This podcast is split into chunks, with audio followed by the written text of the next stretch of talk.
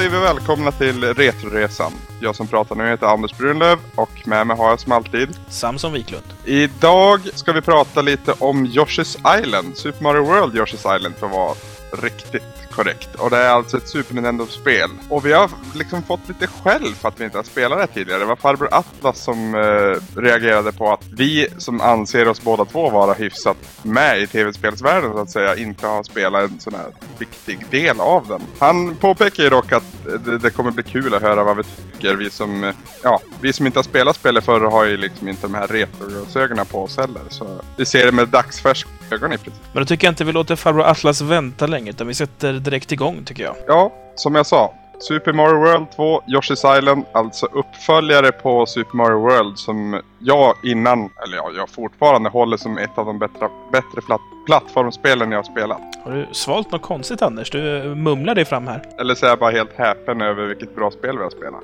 Ja, det kan vara så också ja. I korthet så utspelar det sig alltså innan Mario har vuxit upp. Mario är alltså i bebisstadiet. Storyn i det här spelet då, det är att eh, en stork då, som bär de två eh, Mario-bebisarna, Luigi Mario och Mario Mario, blir attackerad av den elaka Magikopa Kamek, den här trollkaren som Bowser har. Eh, han stjäl då eh, lilla baby Luigi och eh, stackars Mario då faller ner på en ö mitt, ja, mitt i havet. Och ön är ju då Yoshi's Island, där alla Yoshis bor helt enkelt. Mm. Och eh, Yoshisarna tar väl på sig då att nej men den här eh, stackars baby, baby Mario måste ju vi eh, helt enkelt eh, ta och, ska man säga, leta upp hans bror då. Så de eh, tar med sig Mario och bär honom på ryggen helt enkelt för att leta efter Luigi och storken. Och i korthet går liksom, ja, varje, det är ett plattformsspel vi har att göra med här i ren 2D och varje bana går ut på att du ska frakta Mario med hjälp av Yoshi. Från början till slut helt enkelt. Du styr alltså då Yoshi och inte Mario. Mario är bara ett bihang. Ett väldigt irritationsmoment till bihang ibland måste jag säga. Saken är den att när, när din Yoshi tar skada eller när, när du blir träffad av en fiende tappar Mario greppet om Yoshi och flyter iväg i en liten bubbla. Och då har du en viss bestämd tid på dig att få tillbaka honom. Annars har du dött, du har förlorat ett liv, ett försök. Ja, annars så kommer ju då Maggi, Maggi Kopas och hämtar honom helt enkelt. Och under den här tiden han flyter omkring i den här bubblan så gör han ifrån sig ett bebisskrik som från helvetet helt enkelt. Ja, det är, det är sån där japansk tv-spelstolkning av hur en bebis låter. Alltså bebisar från början är irriterande. Tänker hur en japan tolkar det ljudet.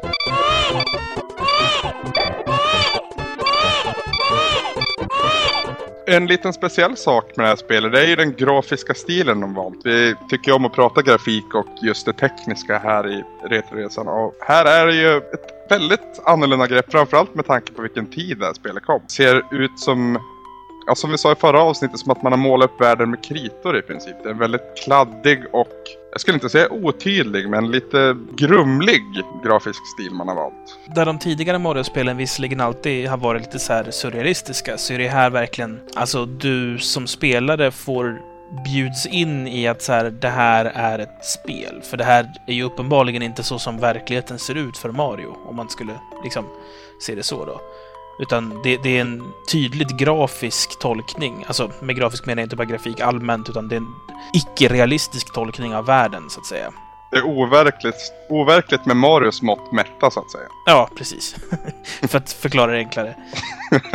Inspirationen till, till grafikstilen ska ha kommit bland annat från eh, van Goghs Stjärnhimmel, alltså hans mest kända tavla. Och det ser man ju tydliga spår av, framförallt med just de här, alltså de tydliga, ja, kritstrecken eller penseldragen, hur man nu vill se det liksom. Jag måste ju säga att jag gillar den här, det här grafiska valet de har gjort. Va? Eh, till en början så var jag lite skeptisk. Jag tyckte det mest kändes som ja, någonting som fick spelet att stå ut. Men ju längre spelet for, eh, liksom fortlöpte och ju längre jag kom helt enkelt så mer och mer började jag gilla det och nu så känns det inte som jag har någonting negativt att säga om det egentligen. Jag är, jag är lite tvetydig. Okej. det. Jag, jag, generellt sett så gillar jag det väldigt mycket. Jag tycker det är som bäst när man är i mörka områden där det är mycket kontrast. Alltså om man till exempel är i ett grottområde eller liknande. Mm. Eller i en lummig skog eller sådär. Där, där är det som tjusigast när du får de här rika kontrasten liksom. Så att det, allting verkligen poppar ut ordentligt färgmässigt och sånt. Om man liksom tittar på mer än bara bakgrunderna så finns det... Alltså det, det finns en viss kaxighet med hur man har valt att göra grafiken som är väldigt ovan för Eller det kanske inte är så ovant för Nintendo egentligen. Det är bara, jag tror att det är här jag först märker det. Ja, men det är samma sak som när man har någon som är sådär super, super, super trendig och har jättebra koll på typ mode. Så kan de ha på sig kläder som jag uppfattar som alltså helt liksom beyond vad som är mänskligt att ha på sig och för mig så är det bara, det där är bara absurt, det där kan man inte ha på sig. Men då den här trendriktiga människan, han har någon liksom lite kaxig, nästan lite arrogant syn på det hela. Att så här, jag är så jävla rätt på det här med mode, så du kommer om ett tag upptäcka hur otroligt snyggt det här är. Fast han har, han har begärt att det var först också helt enkelt. Ja, precis. Och den typen av kaxighet och, och, och nästan lite arrogans tycker jag mig se i bossdesignen i det här spelet faktiskt. Mm, det kan hända. Uh, Alltså man måste ju säga också att innan så har ju Nintendo gjort de två kanske bästa plattformsspelen någonsin. Dels har vi nämnt Super Mario World då. Och sen min absoluta favoritspel alla tider är ju Super Mario Bros 3 till gamla 8-bitan. Ja, och så får vi inte glömma Super Mario Bros 1, Super Mario Bros 2 och Super Mario Bros 2 och Doki Doki Panic. Nej, ja men jag tyckte att man svackade där med ja, Super Mario Bros 2, eller Lost Level som det heter för oss. Va? Tycker du, att, tycker du det är dåligt? Nej, men jag tycker att det är mest samma samma. Jag Du, tycker att... du kan ju ingenting om spel, Anders. Det, varför podcastar jag med dig överhuvudtaget? Lost Levels är ju...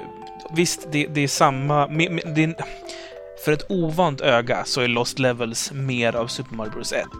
För en riktig gamer så är det alltså level design när den är som bäst. Allting i det spelet är placerat med pixelperfektion på exakt rätt ställe. Och hittar du den magiska, den magiska linjen så kan du springa dig igenom varje bana utan att tvärnita. För, och det är liksom så här, du ska göra så absurda moves för att få det att funka. Och Mm. det, det kan bara vara Nintendo som har liksom tänkt i så här många led av liksom djup i sin level design. Så det är, ja, för, för mig är det ett mandomsprov att, att förstå att Lost Levels är bäst. Jag tycker inte att det är bäst, men jag vill ändå poängtera här att jag tycker inte att det är ett dåligt spel. Däremot tycker jag att det var lite en tråkig uppföljare på Super Mario Bros 2. Om man kollar till utvecklingen annars. För kollar du mellan, ja nu är ju Doki Panic då egentligen. Tvåan, det tog ju spelet till en helt ny dimension som man kanske inte gillar så mycket. Jag gillar det. Ja, ja, alltså jag gjorde det också. Men sen var det så här i efterhand som man började förstått att det kanske inte var så bra. Framförallt när det ställdes mot Super Mario Bros 3. Som enligt mig är det bästa någonsin. Där har det, ja men det har, alltså jag förstår ditt tänk med ja, plattformsperfektion och precisa hopp och all den där biten. Men tänk variationen i Super Mario Bros 3. Jag, jag säger så här, jag nämnde att jag ser Lost Levels som ett mandomsprov. Du har tydligen misslyckats. Du har inte nått mandom i min värld. Nej, men alltså jag förstår ju vad du menar med utveckling och liknande, men jag ser det som alltså, det är som Mega Man-serien tycker jag. Mega Man 1 är ett bra spel, men Mega Man 2 för ett otränat öga är samma sak, men det är så mycket mer. Ja, jag är svårt att se det på det här viset. På det, så är för att jag börjar ju spela Mega Man 2. Jaha. Ja, men Spelade i tvåan före ettan så det du blir gör ju helt... ingenting rätt, Anders. Nej, tydligen inte. Ska vi prata mer om själva spelet här? Jag nämnde bossar lite som hastigast. Väldigt roliga bossar måste jag säga. Ja, förtjusande små roliga saker. Jag måste säga att ett, ett löpande tema som gäller på bossarna då, det är att bossarna är en helt vanlig fiende du har stött på under banan. Men så kommer då Maggie Koopa Kamek in och eh, trollar lite och gör antingen bossen stor eller i något enstaka fall Mario väldigt liten. Eller Ja, Yoshi. te- den grodbossen var så jävla rolig tyckte jag. Jag vart, så, jag vart så häpen också när det hände för jag var inte alls med på det. För saken är den att i början av spelet, de kanske tre, kanske fyra första bossarna så är det samma koncept. Mm. Och jag trodde nästan att jaha, så här kommer det se ut i fortsättningen. De kommer kräva lite mer hits bara. Men efter de där inledande så börjar de variera allt mer. Och det här är en riktig variation. För all, annars har det alltid varit bossen blir större. Men i det här fallet är det du som blir mindre och blir svald av en groda. Eller en padda. Jag är osäker. Ah, en amfibie av något slag. Exakt. Och det hamnar alltså i hans mage. Vi kanske ska prata lite mer om vad Yoshi kan göra. För i klassisk Mario-anda så kan han springa och hoppa. Och han kan hoppa på fiender. Det är liksom hans primära sak. Men han kan ju även, som vi känner till från Super Mario World, svälja saker med sin enorma aptit. Den här gången så har han även lärt sig att ta ett steg längre och värpa ett ägg av det han sväljer. Det här Och det måste här- säga, det här är mycket, mycket märkligt. Väldigt. det här ägget kan han sedan kasta i en eh, ja, 180-gradig vinkel nästan. När man har ett ägg så kan man helt enkelt, nu minns jag inte exakt vilken knapp det är, jag tror att det är B-knappen, Eh, antingen, man kan ju ändra lite på kontrollerna, men principen är att det kommer upp ett sikte helt enkelt. Mm. Som siktar från rakt upp till rakt ner, mer eller mindre litet i färgen. När du då upprepar att trycka på B-knappen, då skjuter du helt enkelt iväg ägget i den riktningen som ditt sikte pekar åt helt enkelt. Mm. Och det är väl så man hanterar ganska många fiender i det här spelet och även då att så att säga slå på en switch och liknande. Och om vi ska återknyta till den här bossfighten som startar hela, ja, hela det här dravlet. Så man hamnar som sagt i den här grodan, paddans mage. Där droppar det av naturliga skäl magsyra av något slag som tar skada på dig och din Mario. Det kommer även ner några fiender, så ditt uppdrag generellt är att svälja dessa fiender, värpa ett ägg och kasta det här ägget på, jag vet inte vad det kallas, en liten klump som hänger längst upp i magen helt enkelt. Den som, när folk blir uppätna i typ Disney-filmer så är det den som orsakar hicka, verkar det som. Ja, det kan nog stämma. Den har något namn, jag glömt bort vad den heter, men det är en liten äcklig eh, köttdroppe som alla människor har i, eller alla däggdjur har i gommen. Jag måste bara gå tillbaka till det här med ägg... Eh, med det här med att värpa ägg. Det här innebär ju alltså att alla Yoshis kommer ju ur ett ägg. Och för att bli ett ägg så krävs det alltså att ens Yoshi-förälder äter någonting. Det här innebär ju, utöver det absurda i, i att så här, du, att äta är det samma sak som att befrukta. Men det innebär ju också att Yoshis aptit Är en sexdrift också. Ja, det blir ju alltså det blir ju han är ju inte bara han är inte bara hungrig, han är kåt också. Vad som är ännu värre med det här det är ju att Yoshi äter ju sina fiender. Han är inte bara en jävel som går runt och är kåt jämt, han är också en jävel som går runt och våldtar folk. Helt plötsligt försvann barnstämpeln från Nintendo. ja, så det, Samsons Wiklunds fina analys. så det är ju någonting att grunna på när man har... Alltså jag har ju en Yoshi mjukisdjur här hemma, jag är inte lika sugen på att ligga och gosa med den. Jag måste säga att även här så var jag tveksam till den här mekaniken i början. Det kändes som att, jaha nu behövde de göra något nytt. Men de använder den så konstant och så på varierat sätt så att det blir aldrig tråkigt. Det blir, det blir snarare som en utmaning som klarar med bravur. Alltså jag störde mig lite på att jag tycker att det bröt flowet lite. Alltså Mario-spel för mig handlar väldigt mycket om flow, liksom. Att du liksom bygger momentum, eller vad man ska säga. Och det tycker jag ändrades mycket här. För här, i och med att du liksom stannar upp och grunnar och siktar, så är det liksom en lite annorlunda liksom grundtes än vad jag är van vid i ett Mario-spel. Så det känns ju inte riktigt hundraprocentigt Mario för mig. Nej, men det är lite så genomgående hela spelet också. Att det känns som ett, ett Mario-spel som inte Mario har huvudrollen i. Och det är ju också exakt vad det är. Det, men det, är också, det finns lite så här nästan pusselliknande moment och ibland lite labyrintaktig känsla. Mm. Och det är ju inte någonting som jag är van vid vid Mario heller. Mario brukar vara liksom ta det från punkt A till punkt B, men om du är snitsig så kan du hitta den gömda punkt C på vägen. Det var ju framförallt i Super Mario World som den här upptäckarglädjen väcktes hos mig i Mario-universumet. Det här med den stjärnvärlden och ja, den hemliga stjärnvärlden inom stjärnvärlden så att säga. Och de här nycklarna och nyckelhålet. Och det här finns ju kvar i, i Yoshi's Island. Nej, det är ju uppbyggt lite annorlunda här då. I, i eh, Super Mario World 1, så att säga, där letar du efter andra utgångar ur banan. Istället då för att leta en nyckel och ett nyckelhål som i ja, Super Mario World så finns det tre olika saker att samla på egentligen på varenda bana. Och det är dels blommor som det finns fem av varje gång. Plockar du alla dem så får du göra ett bonusspel som kan, du kan vinna fler liv helt enkelt. Sen finns det även röda pengar. Och de här kan dyka upp på lite olika ställen. Och slutligen så finns det även små stjärnor som jag måste flika in är kusligt lika Rystar.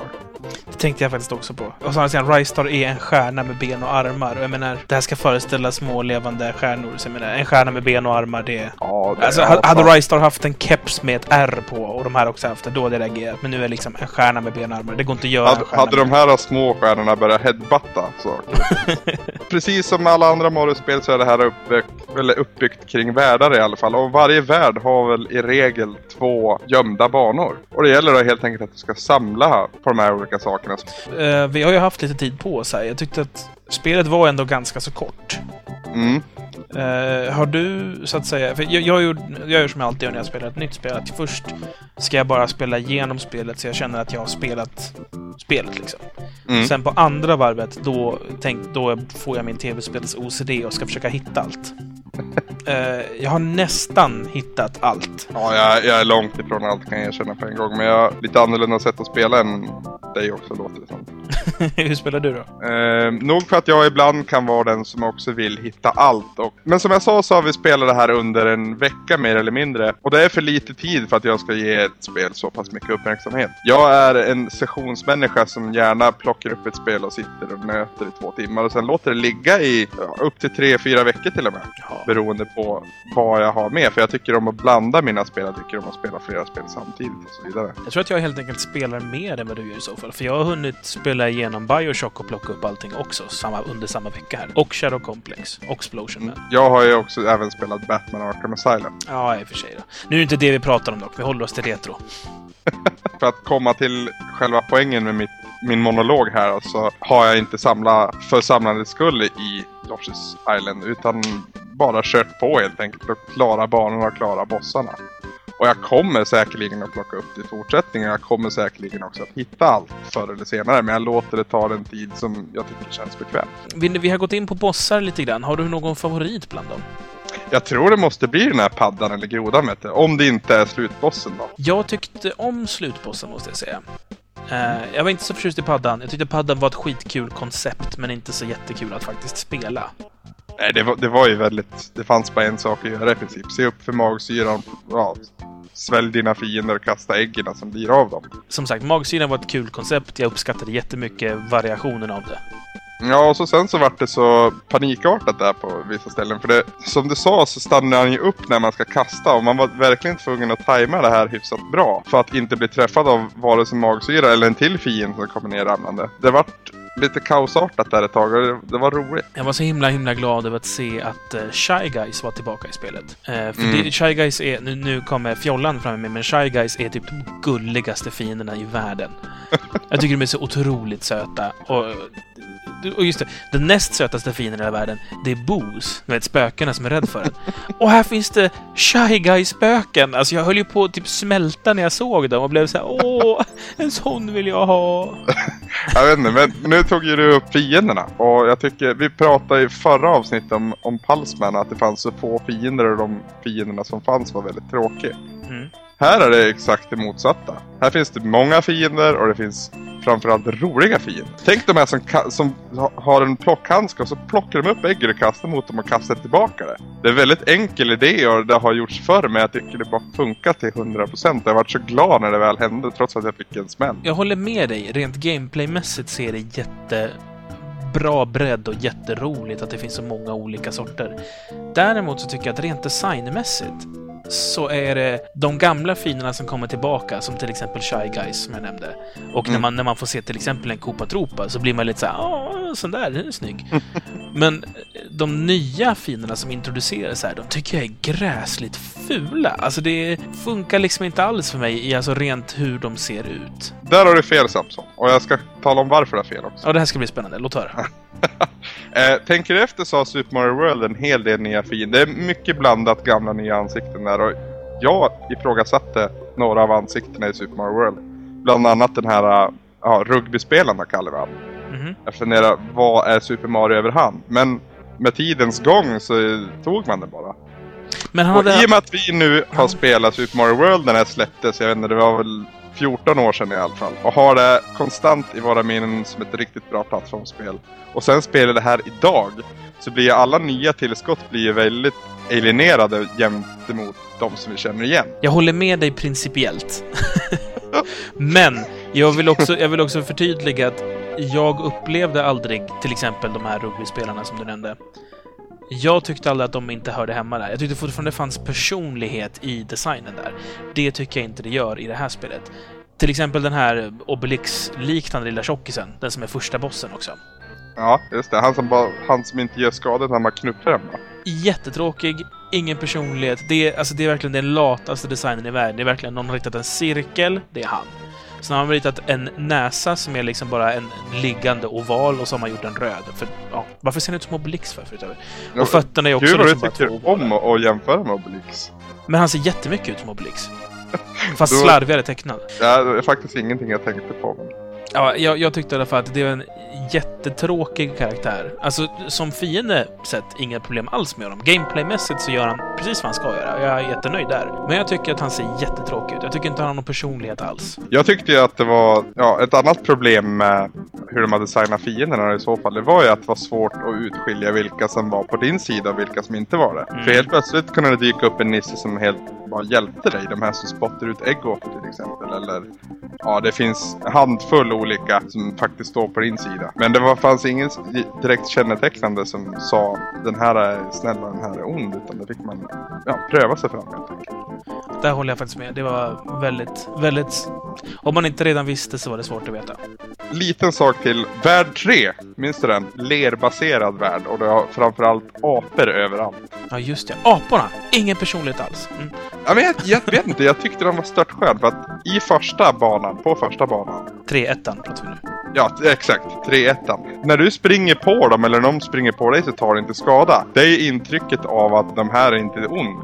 Helt plötsligt så snor en apjävel Mario och sticker med honom. Och det visar sig sen då att de här kan alltså inte skada dig med hjälp att bara nudda det som eh, liksom standardregeln i Mario-plattformsspel. Utan de använder omgivningen eller kastar saker på dig. Jag tyckte det här var lite roligt för att första banan i princip gör de ingenting. Ja, de, de snodde min Mario-unge en gång. Annars så fanns de bara där och härjade runt och det skapade en atmosfär av att nu är jag på deras territorium. Och ju längre jag kom in i världen desto mer aggressiva vart de. Och, ah, jag, inte, jag fick ett positivt intryck av dem. Det vart väldigt flummigt mitt utlägg här. Men... Ja, fast det är mycket så. Alltså, eh, det är en känsla överlag jag har i spelet. I, när jag spelar Mario-spel så känner jag att jag springer runt liksom, och är Mario där Mario bor. Här kände jag väldigt mycket att jag var en gäst. Mm. Och framförallt då här, till exempel då med, med de här aporna som liksom bara existerar i världen och inte liksom... Det verkar mer som att man stör dem och därför snor de Mario än att man... Att de är tillsammans med då Bowser och hans kompani. Utan det kändes lite som att de var liksom en tredje part i den här sagan. Väldigt, väldigt likt Djungelboken och aporna där, Kung Louis gäng liksom. Mm. Mm. Väldigt liksom samma... Det är ju uppenbarligen ganska mycket som är lånat därifrån. Det är den känslan man får också. Det är liksom en liten side-grej, precis som det är i Djungelboken när man träffar Kung Louis. Det är ett litet sidomoment och det är efter det är slut så är det slut och sen kommer man inte tillbaka dit liksom. Eh, om vi ska stanna kvar i värld 3 så måste jag också nämna leran där. Som jag tyckte funkar skitbra tillsammans med den grafiska stilen. Som jag sa så ger det ett kladdigt intryck och jag tyckte leran bara förstärkte det intrycket. Och du plaskar när du går i den och du glider om du står still. Mhm. Och även Yoshi kan även få en power-up som gör att han kan bli en helikopter eller en ubåt eller en ja, grävmaskin kan man väl kalla det. Eller en bäver då kanske. Vet Det är en mullvad för i helvete. Ja, tappa ordet. Skitsamma. Jag är så Eh. glad att vi äntligen kommit till det här för nu får jag återigen vara fjollig. Gud vad söt Yoshi när han är helikopter. Men i, i, i den här första banan, jag kanske var andra också, men i den här lervärlden i alla fall. När du körde ner helikoptern i lervällingen så sprutade det verkligen lera. Och det här är en väldigt snygg animation för att vara på en 16-bitars konsol måste jag säga. Det jag saknade lite, jag hade velat att de skulle göra mer av det. Alltså Mm. jag, jag hade gärna velat att det här stänket liksom, alltså just för att i och med att det är så, spelet är så avslappnat med att det är ett tv-spel liksom. Det, men herregud, det, ser, det ser ut som att det är kladdkritemål. Att det är liksom, här är en sagovärld och du är välkommen. De hade gärna fått göra liksom mer med det och så här, bryta fjärde väggen. Att när det till exempel sprutar lera av helikoptern liksom. Låt det komma lite stänk på tv-rutan som kan stanna där ett tag och typ rinna lite sakta neråt och vara så här. Alltså det hade jättegärna jag sett. Nu vet jag inte. Alltså Super Nintendo klarar ju av det, det vet vi ju. Vi har ju sett till exempel Turtles in Time när du kastar fiender rakt in i skärmen liksom. En annan sak som jag tycker att man kunde ha gjort mer av det är att just du spelar inte som samma Yoshi hela tiden utan för varje bana så är det som att ja, du skickar Mario som en stafettpinne i princip. Mm. Så varje bana så spelar du med en ny Yoshi, eller det är väl ett gäng då som turas om att bära han. Där hade man kunnat använda en lite annan approach tycker jag, för som vi vet från Super Mario World 1 har ju olika färger på Yoshi även olika betydelser när de sväljer ett skal. Jag tror att man har ju valt att ta bort det helt och hållet ur det här spelet just för att det inte passade in. Alltså du har ju ingen flygfunktion på det sättet. Nej, men du har en, en ja, jag vet inte om man ska kalla det flygfunktion, men du kan ta det väldigt långt med ett hopp. Jo. Inte så långt uppåt så att säga, men i sidled kan du ta det hemskt långt bara med ett enkelt hopp. Ja, alltså det går ju att mjölka med hjälp av den här så... Du har ju det här att om du håller in hoppknappen så tar Yoshi från tårna. Alltså, I princip. Ja. Alltså, när, Han, han sprattlar så att han nästan flyger. Ja, precis. Alltså som, precis som eh, Luigi gör i, i Super Mario Bros 2. När du har nått kulmen av ditt hopp och börjar dala igen, då tar han ifrån tårna och bara viftar som satan på fötterna och får en liten, liten förlängning av hoppet. Ja, det här, det här kan man ju fortsätta med i all oändlighet. Jag vet, jag hade ett rekord på ungefär 27 gånger han sprattlade innan jag träffar marken igen. Mm.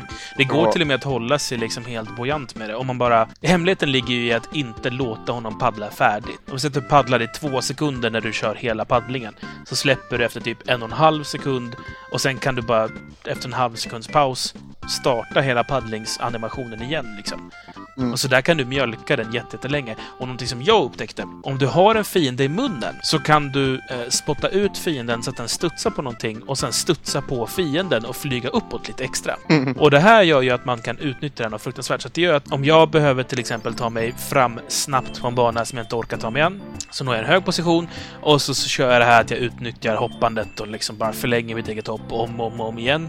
Och sen så kanske jag når en punkt där jag liksom, det här kommer jag inte över. Då har jag sett till att innan jag började hoppa här med min fiende i Yoshis mun, och så fort vi börjar närma oss väggen, spotta, hoppa på fienden som studsar mot väggen och så tar jag mig upp över det hela. Som jag egentligen inte ska kunna göra, utan jag bara liksom bryter spelet liksom. Experimenterade mycket med det. Eh, just för att kolla liksom, finns det någonting jag har missat här? Finns det någonting jag har missat här?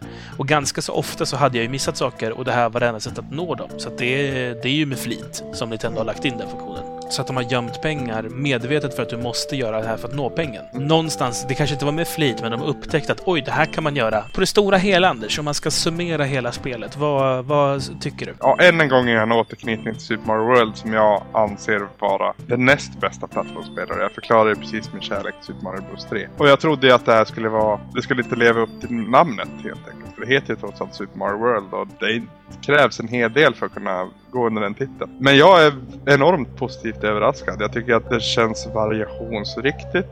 Det känns... Det är vackert att se på. Det är precis så bra musik som det ska vara ett Mario-spel. Och även om det inte spelas som Mario så är det Marios anda över alltihop. Det är inte så kort egentligen det här spelet, men det känns så pass kort för att det har så pass roligt hela tiden. Jag tror att jag är lite mer kritisk än vad du är. Jag tycker, jag tycker att det är ett fantastiskt bra spel. Det, jag börjar med att säga det, för jag kommer klaga på lite saker. Jag tycker att grafiken är stundtals otroligt vacker och fantastisk. Och liksom helt underbar och älskar kladdkritorna. Älskar Nintendos kaxighet i att göra det här i, i en värld som annars liksom satsar på en helt annan sorts grafik. Men på andra ställen så tycker jag att det ser rent förjävligt ut. Till exempel då den här Obelix-karaktären. Framförallt när han liksom blir förstorad som boss. Anskrämligt ful och bara fel på alla sätt och vis. Musiken tyckte jag inte alls om i det här spelet. Gjorde du inte det? Nej, jag tyckte att musiken var ganska trist. Alltså, jag tycker att Mario har haft bättre låtar rent melodiöst. Ja, men det kan jag hålla med om. Samtidigt är det sån här musik som smyger sig upp bakom, bakom dig egentligen och bara etsar sig fast i bakskallen på det. Jag vill inte ha smygmusik i Mario. Jag vill ha in your face melodimusik i Mario-spel. Men nio av de tio låtar du kommer ihåg som riktiga Super Mario-dänger har ju nött in för att det har nött Mario. Nu säger inte jag att det är sämre låtar för, eller någonting sånt va, men än en gång så måste vi komma ihåg de här retroglasögonen och i det här fallet de här retro-hörapparaterna om vi så. Ja, Alltså jag försöker komma på något annat jämförelsebart som jag tycker liksom har funkat bättre. Men alltså, ja, jag, det här har vi. Um, jag tyckte till exempel att Rise Stars musik, som jag inte hade spelat alls, jag tycker att Rise Stars musik är mycket mer minnesvärd. Jag, jag minns den fortfarande och nynnar på den ibland. Där är det höga berg och djupa dalar. Jo, men du får tänka dig Rise Star när den är som bäst då. När Rise Star Ja, är... När, ja. Alltså så som Rise Star är när det är riktigt bra, den nivån vill jag hitta i Yoshi's Island och det gör jag inte. Jag, jag når bara upp till okej som bäst i musiken här. Jag tycker att det är högre än okej. Jag tycker att Rise Stars musik på det stora hela är bättre än, än musiken i Yoshi's Island om man liksom bara drar ett tvärsnitt. Det, det finns saker i Rise Star som jag stör mig på och det så, de väger så mycket tyngre bara för att det inte är det här underbara universumet som Mario befinner sig i. Ja, jag, jag upplevde ju inte det här universet som så himla fantastiskt heller. Det gör inte det alltså. Nej, alltså otroligt vackert, men jag kände mig som sagt som en gäst hela tiden. Och det, det vill jag, jag vill inte känna mig som en gäst i Mario. Jag vill känna mig hemma när jag spelar Mario. Anledningen till att jag tycker att musiken är så pass bra det är för att allt andra hjälper till att lyfta upp musiken. I och med att jag gillar grafiken så mycket, det jag ser, blir också det jag hör mycket bättre. Jag tycker att mycket av det här presentationsmässigt ligger på en medelmåttig nivå. Och det gör ju att jag inte får den här mysiga varma känslan som du får i magen. Och det gör att jag har lättare att picka hål på vad jag tycker är dåligt med musiken och grafiken. Däremot ett stort plus som sagt för Shy Guys och framförallt Spök-Shy Guys och Yoshi som helikopter. Ha- Hands down tre gulligaste grejerna i världen just nu. Och om ni startar upp spelet, bana 1-1, och tänker att vad är det här för knarkigt spel? Vänta till bana 1-3 när du träffar på en sån här äh, fluffig sak som förgiftar dig. Fuzzy Clouds. Det blir en syratripp utan dess likhet.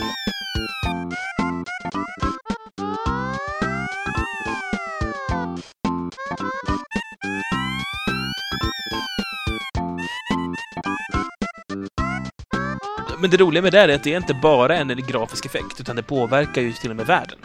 Ja, det påverkar världen och även, även hur du rör dig så att säga. Det tar längre tid ja, mellan att du trycker på knappen för att gå och ja, din Yoshi verkligen rör på sig. Där är det en viss förskjutning, men sen är det också, jag menar, om du går på plattformen, alltså det som händer när man, man kan äta ett moln som är lite, alltså som håriga moln helt enkelt, som svävar omkring på den här banan då. Det räcker med att du nuddar dem. Det som händer då är att i princip Yoshi blir helt hög och skärmen börjar liksom wobbla och, och gunga och ha sig. Och det riktigt roliga är det, förutom det här som vi nämnde då, att det finns en försening i allting du liksom försöker göra. I och med att världen rör sig och går i vågor så gör också plattformen du går på. Så det som tidigare var en raksträcka kan nu vara liksom en nedförsbacke och sen en uppförsbacke för att du är mitt inne i en våg där. Och det tyckte jag var jävligt roligt, att det inte bara var liksom en grafisk effekt utan det fanns faktiskt en funktionsskillnad i det. Jag skulle säga att på en skala från 1 till 10 så får det här spelet Shy Guy som är ett spöke. Okej, jag skulle säga på att en skala mellan eh, A plus och F minus får det här en, en barnpizza Hawaii med bearnaisesås. Det är en väldigt god pizza, väldigt klassisk uppskattad pizza, men det är för lite av det goda helt enkelt. Alltså, jag, är lite, jag är lite så tveksam över att ha blanda ananas och bearnaisesås. Så det, det passar alldeles utmärkt. Jag håller nog med om det Herregud. betyget. Med de betygen så tror jag vi runder av Yoshi's Island. Och även om vi kommer återkomma till det så ska vi försöka att låta bli att prata om det. Eh, och så ska vi försöka gå in lite på vad vi ska spela härnäst istället. Och då lämnar jag över till dig Samson. Ja, nu ska vi ge oss på en, eh, en, eh, en liten oskuld för Retroresan faktiskt. Vi ska nämligen spela ett eh, PC-spel. Det är ett PC, Macintosh och Playstation-spel i och för sig, men det kom först till PC vad jag vet i alla fall. Spelet vi då ska spela, det är då Shiny Entertainments MDK. Släpptes 1997, Utgivarna var då Playmates Interactive Entertainment, numera döda. Det är då någon slags science fiction-baserat spel med mycket humor, tredje persons action plattform med lite pusselinslag, typ. eh, det Det låter ungefär som en, en Hawaii med bearnaisesås. Ja, jag tror att det är något sånt också. Nej, det är väl så jag har fått det beskrivet i alla fall. Ja, det är ju utvecklat av Shiny, som det var väl i sitt esse här i slutet av 90-talet. De hade ju alldeles nyligen då släppt sina Earthworm Jim succéer så att säga. Ja, jag vet inte riktigt vad man ska säga om spelet egentligen. Det handlar, det handlar alltså då om ehm, en slags excentrisk eh, uppfinnare som då heter Dr. Fluke Hawkins. Fluke betyder för övrigt typ tur. Och han har då upptäckt något som kallas för flange orbits. Eh, och eh, när han då presenterar de här för den vetenskapliga omvärlden så blir han ju retad och skämtar om. Så han bestämmer sig för att lämna jorden och bygger då en rymdstation som kallas för The Jim Dandy. Där jobbar då spelets huvudperson, Kurt Hectic, som eh, vaktmästare. Eh, och han blir mutad med eh, ungersk gulasch. att då prova på en slags dräkt som Hawkins har utvecklat. Jag tror inte det går att liksom riktigt förstå exakt hur idiotiskt storyn är här då, men det kommer aliens invadera jorden och eftersom du är på en rymdstation så är det upp till dig att rädda jorden. Du tar på dig rymddräkten, du är alltså den här vaktmästaren helt enkelt, Kurt. Du hoppar ut ur eh, rymdstationen Jim Dandy ner mot jorden och du ska ta dig an aliens på det stora hela. Det ska bli väldigt spännande att se vad det här blir alltså. Jag har fått höra att det här spelet innehåller världens mest intressanta bomb, så jag är lite nyfiken på vad det kan vara, måste jag säga. Ja, det var en skaplig teaser alltså. Ja. Så att, eh, ja, MDK, som inte står för något speciellt jag fått lära mig, utan MDK är bara allmänt ett kryptiskt namn. Det är inte specifikt Murder, Death, Kill som brukar vara det man tänker på. Om man har sett Demolition Man. Ja. Jag har en liten fråga till dig Samson innan vi säger hej då. Ja. Om, vi, om vi är där nu. Det här spelet släpptes 97. Vart går gränsen för retro? Det är ju en gräns som alltid flyttar på sig, säger jag. Ja, det, det håller jag absolut med om. Så jag, jag ser det som ett decennium. Sen efter ett decennium så är ett spel retro. Jag, drar, jag tänker inte på det i årtal, utan jag tänker snarare... Generation. Eh, ja, jag tror jag tänker konsolgeneration. Just nu känns PS2 och Xbox, det känns inte riktigt retro än. Nej. Men jag tycker tidig PS1 kan kännas retro. Ja, det är svårt alltså. För vissa, jag skulle aldrig klassa Tekken 3 på Playstation 1 som ett retrospel. Nej, men det är inte tidig PS1. Nej, det är väl ett av de senare till och med. Metal Gear Solid skulle inte jag heller klassa som särskilt retro, för det känns fortfarande färskt på något vis. Men det, det finns i alla fall spel som jag skulle klassa som retro. Typ Loaded, Jumping Flash. Fade to Black. Ja, det var ett jävla bra spel för övrigt. Så jag, jag, ja, men jag säger alltså Playstation 1-generationen, Saturn Playstation 1. Det tycker jag fortfarande kan vara retro, men det är alltid lite gränsfall. Men det här känns ju som att så här långt kan vi ta det än så länge i alla fall. Ja, framförallt så här låter det som ett jävla roligt spel och vi vet ingenting om det. Ja, det är väl då- det. Det är väl där vi ska ändra på det. Det är väl det som är själva syftet med allt det här. Som vanligt så vill vi upp, uppmuntra våra lyssnare om att spela spelet Ja, dels vi har pratat med. Spela Yoshi's Island om ni inte har spelat det. Herregud. Det är ett riktigt bra plattformsspel. Ja. En Hawaii med bearnaisesås. Sen är det alltid roligt om ni spelar samma spel som oss också och ger oss feedback både före och efter vi spelar in nästa avsnitt. Anders, hur gör man då för att ge, lämna den här typen av feedback? Det finns som vanligt tre sätt. Antingen så besöker ni retroresan.se och lämnar en kommentar. Eller så besöker ni gameplayer.se och klickar in er till save.retroresan som finns under poddradiofliken. Det är en del av save. Tredje och mest klassiska sättet är att helt enkelt skicka ett mejl till retroresan save.se. Om man vill kunna prenumerera, vad gör man då? Man, om man vill få avsnitten utan att tänka på det alltså. Ja, precis så ja. Då finns det ju ett sånt här härligt program som heter iTunes. Och där kan man alltså prenumerera på Retroresan helt enkelt. Men du Anders, om jag är en sån där som hatar Apple och absolut inte vill ta i iTunes, vad gör jag då istället? Då kan man även prenumerera via RSS. Och då går det alltså till retroresan.se och gör det. här. Då tackar vi för idag. Jag heter Anders. Jag heter Samson. Målet är ingenting. Resan är allt.